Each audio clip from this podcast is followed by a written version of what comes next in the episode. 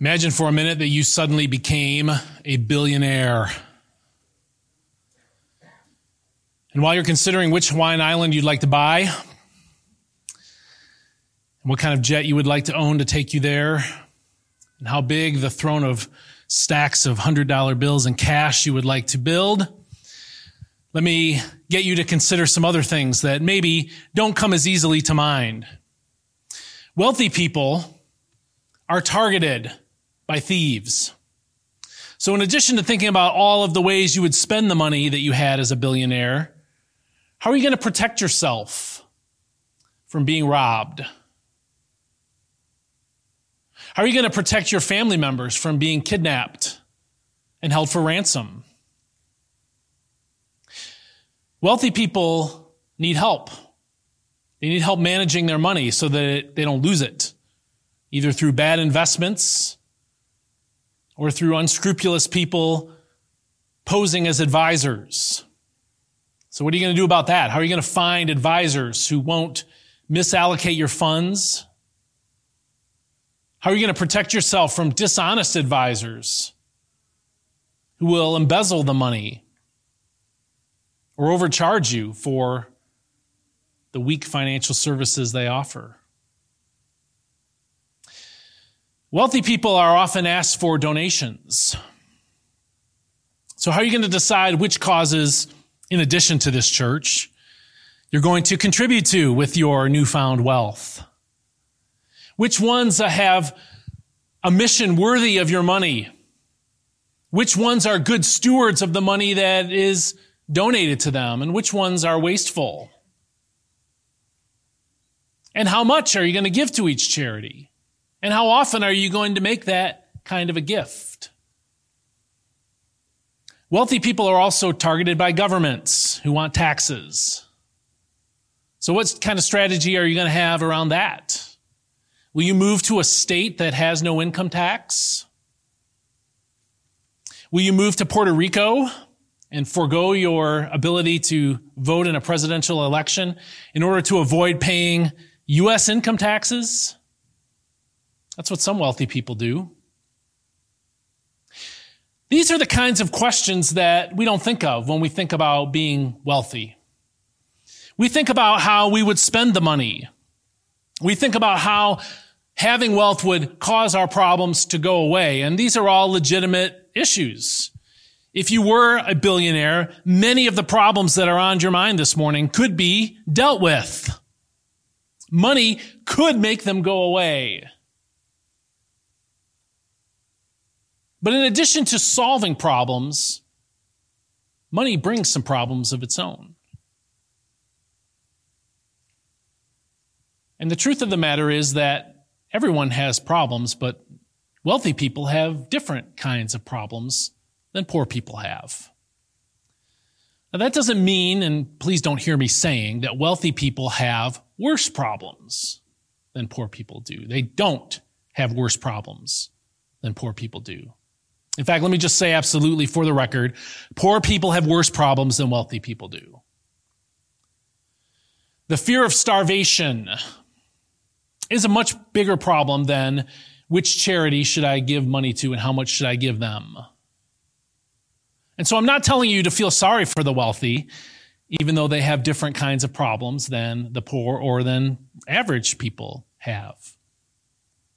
I'm not telling you that we should weep for them because they have to decide whether to buy the McLaren or the Lamborghini or both. But we who have never been wealthy are prone to think that wealth comes without problems. We're prone to think that money solves everything because money could solve most things for us. And we often never consider the kinds of problems that being wealthy create. The kinds of things that only the wealthy have to deal with. The kinds of problems that are unique to wealthy people. This morning, as we come back to James chapter 1, James is going to talk about the wealthy. They are going to be the subject of this message.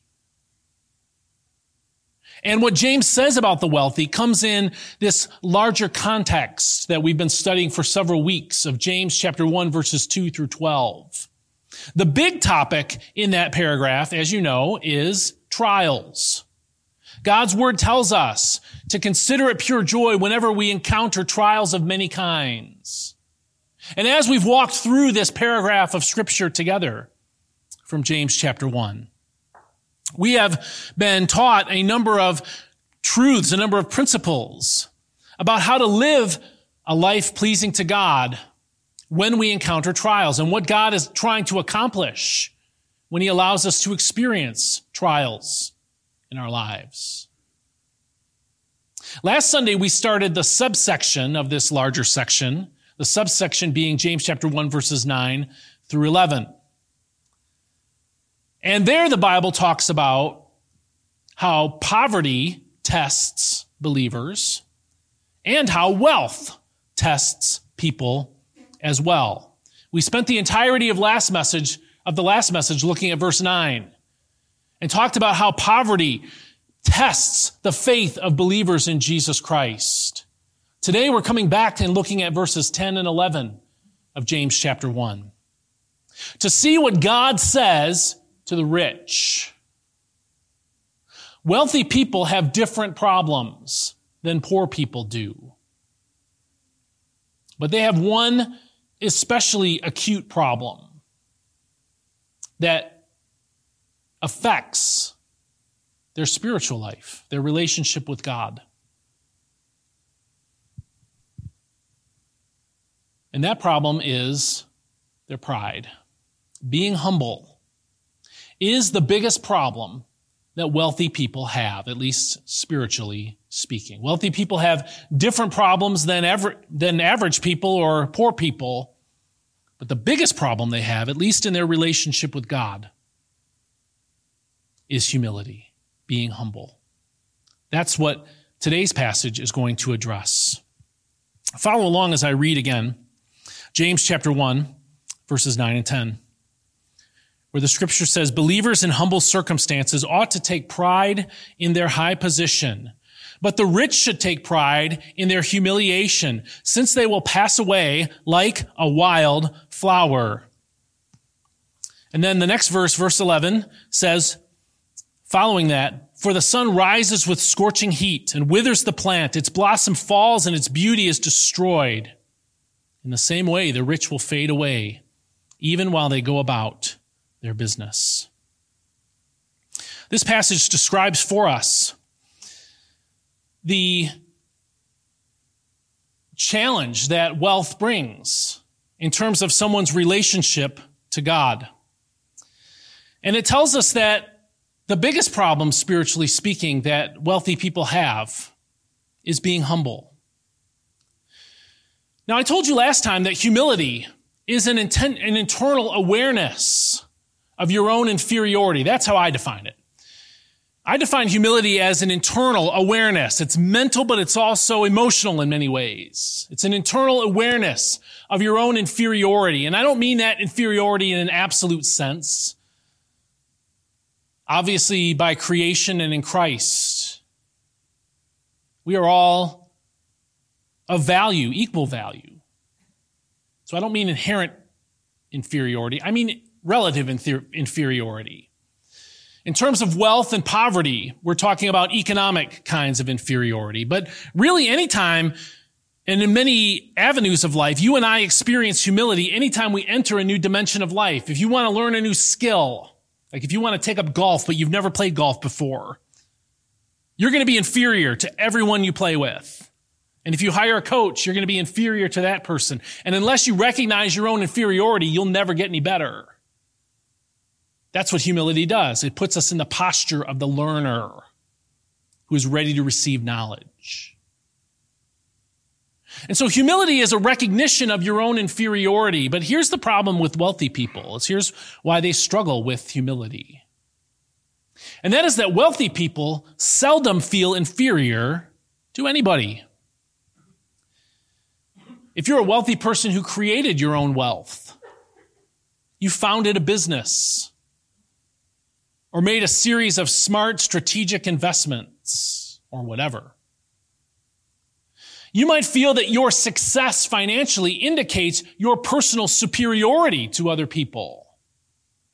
Many people view wealth as a scorecard. Beyond a certain dollar amount, it's hard to spend really vast sums of wealth, like in the billions of dollars. And yet sometimes you'll hear billionaires talk about how it's a scorecard. It's, it's a, it's a, almost like the, um, the uh, report card you get from school. It kind of tells you who the A students are. And so if you started your own business and built your own wealth, you might look at your wealth as a scorecard that says you are superior to other people. That's why wealth, that's one way in which wealthy people sometimes or seldom feel inferior to others. But what if you're a trust fund baby? What if you inherited your wealth from generations before you? So you didn't earn it. And it's not a scorecard of your success, per se. I would contend that someone in that situation still struggles with humility and has still f- seldom felt inferior to anyone else. If you inherited your wealth, then you've probably had other people serving your needs your entire life. That creates a sense of entitlement, a feeling of superiority. And so it's hard for wealthy people to recognize their inferiority in most situations of life because they've never really been in a vulnerable, a vulnerable position. They've never really been in a place where, like a poor person, they were dependent on someone else and someone else's kindness in particular. And so humility is an, an, internal awareness of your inferiority, but wealthy people seldom feel inferior to anyone. Yet in our verse this morning, especially the first part of verse 11, the scripture describes for us, I actually should say the first part of verse 10. In the first part of verse 10, the scripture describes for us God's estimation of things. And in verse 10a, God calls for the wealthy to be humbled. Look with me again at our scripture passage for today.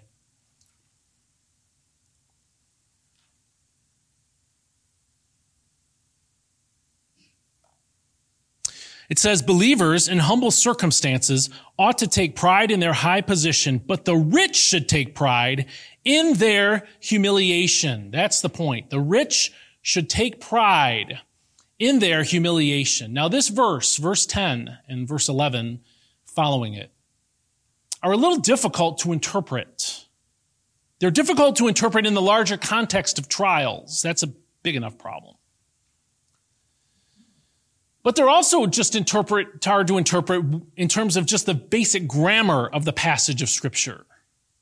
And the easiest way for me to demonstrate to this to you and to show you the problem is to show it to you in a translation that tries to woodenly follow the grammar of the original Greek language, a translation like the ESV. And so let me show it to you in the ESV. I'm going to show you James chapter 1, verses 9 and the first part of verse 10 because this is the relevant part that's difficult to interpret. All right, the ESV says this, let the lowly brother boast in his exaltation, and the rich in his humiliation. Now, there are two key differences, both between these verses and between the way the ESV translates and renders these verses and the way that the NIV, the, my default translation, renders them. And the differences between these translations reflect the difficulty that, uh, that all of us who interpret the Bible face with this passage of Scripture. The first thing that you might notice in this passage that makes it different than the NIV is that the NIV says in verse 10, bless, or that's verse 12, verse 10, but the rich should take pride. But notice there's no take pride in verse 10 here in the ESV. It just says the rich in his humiliation. That's it. And again, that reflects the original language. The, the, the verb boast is the verb for both verse 9 and for verse 10. And so the NIV is correct. And they retranslated that word into verse 10 in order to make it clear what the author James is saying. But there's one thing that also might and maybe should carry over from verse 9 to verse 10 that translators usually don't bring over. And that's this word here brother. That word brother indicates that the poor person is a Christian. It's very clear that verse 9 is saying, and we, interpret the word lowly as poor because it's opposed to the word rich, right? And so James is talking about two opposite groups of people. One is poor, one is rich. That's easy. Verse 9 is easy. God's command to the poor is boast, take pride in your exaltation. That is, that God has exalted you through faith in Jesus Christ. But verse 10 is harder because the verb isn't repeated and more so, the biggest problem is the word brother is not repeated. And the question is, is that intentional or not? In other words, is James addressing poor Christians in verse 9? He clearly is. But should we read the word brother? Should we bring that over into verse 10, just like we brought the word take pride in from verse 9? Or is James saying that whatever he says about the rich in verse 10 is for all rich people, whether they're Christians or not? That's the question. That's what makes this passage difficult. I believe that James is telling us and speaking to rich Christians, primarily speaking. Now, what he's going to say after the first part of verse 10 would apply to any kind of rich person, as we'll see. But I think his instruction, I think what he's teaching in this passage is primarily designed for Christians. And the reason I say that is this.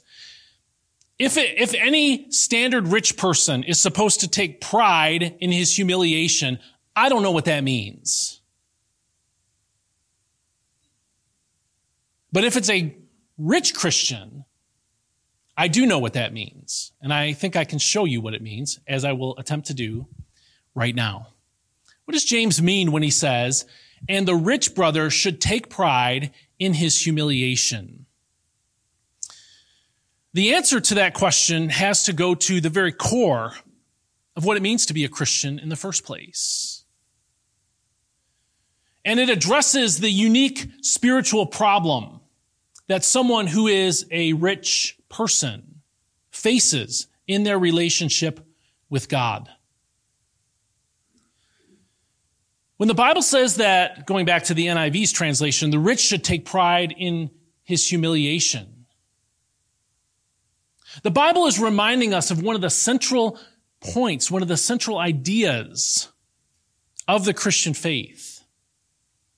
And that is how every person who becomes a Christian must humble themselves before a holy God. Rich or poor, status in this life or no status in this life. You don't become a Christian unless you come to the place in your life where you stop trying to earn God's favor, where you realize that you aren't deserving of God's favor and love. And instead, you turn to God and in grace receive the forgiveness of sins in Jesus Christ. And that is a humiliating experience. And so when James says the rich should take pride in his humiliation, I think what he's saying is the rich Christian should take pride in the fact that he has humbled himself to receive the gospel message. That's a hard thing for rich people, especially. It's hard for any human being to do, but it's really hard for the rich to do. To humble themselves and receive salvation as a gift. Remember, Jesus said in Matthew chapter 19, verses 23 and 24, Truly I tell you, it is hard for someone who is rich to enter the kingdom of heaven. Again, I tell you, it is easier for a camel to go through the eye of a needle, and that's a literal camel going through a literal needle's eye. It's even smaller than the fingers I held up there. It is easier for a camel to go through the eye of a needle than it is for someone who is rich to enter the kingdom of God. These are the words of Christ in Matthew chapter 19 verses 23 through 24. And why, what is Jesus saying there? He's saying it takes a miraculous level of humility for rich people to get saved. Because the disciples follow Jesus' words with, who can be saved? They understand that what Jesus is saying here about the humiliation of the rich is an impossibility. It's hard for people to humble themselves. It's really hard to humble yourself. If you have won the game of life based on the scorecard of your income or your wealth, or if you've had everything provided for you for your entire life and you feel entitled, it's hard to humble yourself and come to God and say, I can't save myself. I need you to rec- rescue me in Jesus Christ. But that's what God requires. The essence of the gospel message is that every one of us, every person is a sinner. We are felons against the perfect laws of God. And as felons, we deserve justice, which is an eternity apart from God being judged for our sins. And the Bible says that your money and your possessions and your good works may give you status in this life. They may give you a feeling of superiority over others who don't have as much money or don't have as high a pedigree or don't have as many good works. But all of these things, the fame, the fortune, the good works, they're all worthless in the sight of a holy God to whom we are guilty. That's the core of the gospel message. And so when God calls for the wealthy to be humbled, that's what he's talking about. He's talking about the need to remember continually as a Christian that while you may have a lot in this life and in this world's goods, anything you have in this life came when you turned from your sins, humbled yourself, and received as a gift the free gift of salvation in Jesus Christ. Again, that's hard for anyone to do, especially the wealthy who are used to feeling superior and entitled. And so in verse 10, when it says the rich should take pride in their humiliation, that's what God's word is saying. If a believer is wealthy, that's not why they're saved. And as they live in the church and encounter the trials of this life, the wealthy need to be reminded again and again that it is only by the free grace, the gift of God, that they have any standing before Him. That's what it means to take pride in your humiliation.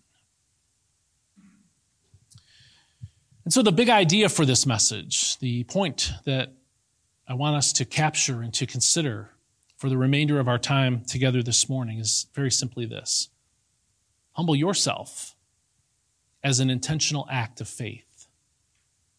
My title for this series on the book of James is called Intentional Acts of Faith. And I told you last time that humility is an intentional act of faith. Now I want to call you to consider what it means to live in humility what it means to humble yourself as a person because you have faith in God. The rest of the passage, the rest of verse 10 and into verse 11, describe the alternative to the humility that God calls people to have. God commands everyone to repent, everyone to come in humility and receive forgiveness of sins in Jesus Christ. But what happens to people the wealthy, particularly in this context, if they don't do that, if they don't humble themselves before God. We'll look at verse 10 again and we'll see the answer. It says, Since they will pass away like a wild flower. And then verse 11 goes on and develops this image even further. It says, For the sun rises with scorching heat and withers the plant. Its blossom falls and its beauty is destroyed. In the same way, the rich will fade away even while they go about their business. God calls us to humble ourselves, but if we don't humble ourselves, He will humble us. Like a flower that cannot survive the heat of the sun, so the Bible says the heat of God's judgment will be applied to everyone who is not in Christ. And just as it kills the plant, it will bring an end to a person's life, whether they are rich or poor. Death and judgment humble the wealthy despite their financial superiority. That's what the end of verse 10 and verse 11 are telling us. The wealthy in this life may feel superior because of the money that they have and even because they earned it and achieved it on its own. But we're all going to die. And when we die, we take nothing with us into the next life. We don't take any money. We don't take any status. We don't take any good works. So death and judgment humble the wealthy despite their financial superiority. And using this image, this metaphor of the flower of the field, James describes the alternative to humbling yourself by coming to faith in Christ. And that alternative is to be humbled when your life ends by the death and judgment of God. Now, it's really helpful to remember that James, the author of this book, is the half brother of Jesus and that they grew up together in the northern part of Israel that we call Galilee. Remember the Sea of Galilee is kind of the center of it? The southern part of Israel, maybe the part you think of when you think of Israel, where Jerusalem is, that's desert. Stuff grows there, but not in great abundance. But the northern part of Israel, still the desert, but it is a more temperate climate and there is more precipitation, and so stuff can grow there. And as James describes at the end of verse 10 and into verse 11, the flower of the field. He is recalling, I think, commentators think, the land where he and Christ grew up, the land of Galilee. And in that area, flowers like this, wildflowers and wild grasses, naturally grow, naturally bloom, but only for a short time, just for a couple of months. And when they bloom, it's beautiful. The people who live there enjoy the natural beauty of God, and the children who live there enjoy running around and playing in those living, thriving plants. But just as quickly as they spring up, the heat of the desert sun beats down upon them. And in addition to the sun, there are scorching hot um, winds that blow through the area, making any kind of vegetation like this impossible to last for very long. James was familiar with the beauty of vegetation that springs up suddenly and looks healthy and looks strong and looks like it's in the prime of life, and then watching it turn brown and wither and even burn away because of the scorching sun. And when he says in verse 10, since they will pass away, since the rich will pass away like a wild flower, that's the vision that he's recalling. That's the image that is burned in his mind from his days growing up in Galilee. And he goes on to elaborate the image in verse 11, for it says, The sun rises with scorching heat and withers the plant. Its blossom falls and its beauty is destroyed. What looks thriving at one moment is dead and withers the next. And then James closes the point when he says this at the end of verse 11. In the same way, the rich will fade away even while they go about their business. People who are wealthy in this world look like they're thriving. Their bank accounts and their investments may be thriving. But that financial power gives them the ability to buy nicer clothes than the poor, for sure, and even than the average person might have. It allows them to pay for fancier meals in fancier places. It allows them to purchase cosmetics and get fancy haircuts that extend the look of vitality in the human body longer and longer into middle age and into older days of life. But eventually, death catches up with even the wealthy. And while someone who is wealthy may be thriving economically, they may be cut down suddenly by death and then stand humiliated before holy God, before whom they are guilty of cosmic treason. The late Apple founder Steve Jobs was reaching the pinnacle of his professional success. With the release and the sudden and massive adoption of the iPhone. But he got cancer. And despite the billions of dollars at his disposal and the many different treatments that he tried and afforded, he still died. And guess what? His heirs got wealthier because the trajectory of his wealth continued, but he didn't see any of it. He didn't experience any of it. And it could not stop him from facing the specter of death. Here's the point. We think people are thriving when they are wealthy and have all of the trappings of success.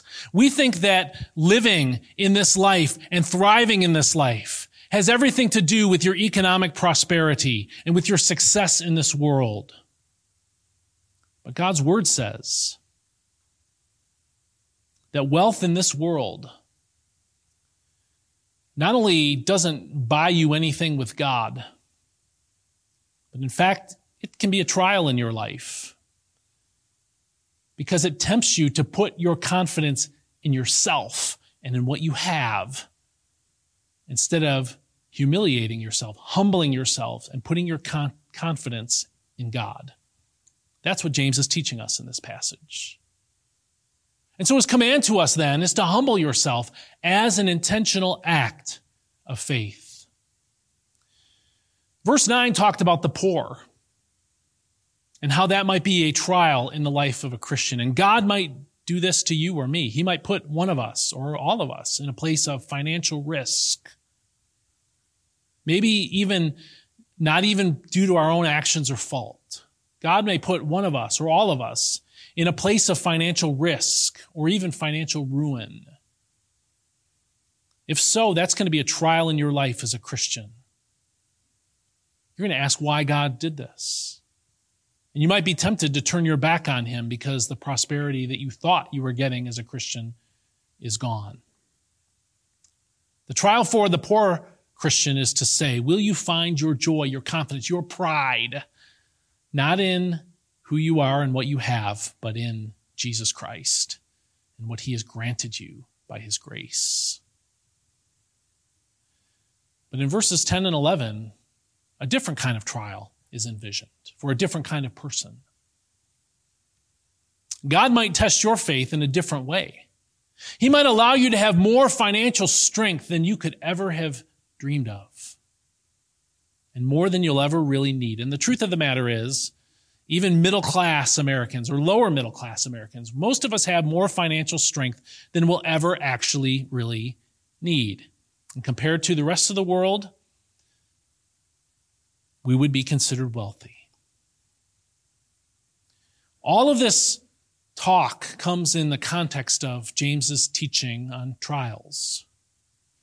And the trials for a wealthy Christian are different than the ones that the poor Christian faces. The test of your faith, if God gives you prosperity, or if He just allows you to con- continue the middle class existence that most of us have, the trial that we'll face is this. Will you take your pride, your confidence, your purpose and meaning in life? Will you find your status in what you have? in what neighborhood you live in, in what age you're able to retire financially, or in what things you're able to buy? Will that be where you find your pride, your confidence, your status? Or will you humble yourself and make your source of faith Jesus Christ alone? The Bible never commands against being wealthy. It says those who will to be rich are going to face temptations that the rest of us don't. But it never says it's a sin to be wealthy, not at all. The challenge for the wealthy is to not put your faith in wealth or your ability to obtain wealth and instead to trust God and Him alone. And that's humiliating. That's humility. That's an intentional act of faith. God is able to humble the proud and He will eventually humble us all when our life on this earth is over and we die. The question is when you reach that point in your life, will you receive the exaltation that God gives to people who look to Him in faith? Or will your humiliation be eternal as you experience the wrath of a holy God forever? The call in this passage is to humble yourself now as an, an, intentional act of faith. Believe that God is, that He is who He says He is, and that He will judge us all. And humble yourself and receive the forgiveness of sins in Jesus Christ. But even as Christians, we need to be reminded again and again and again not to put our hope in anything other than Jesus Christ. This is an intentional act of faith.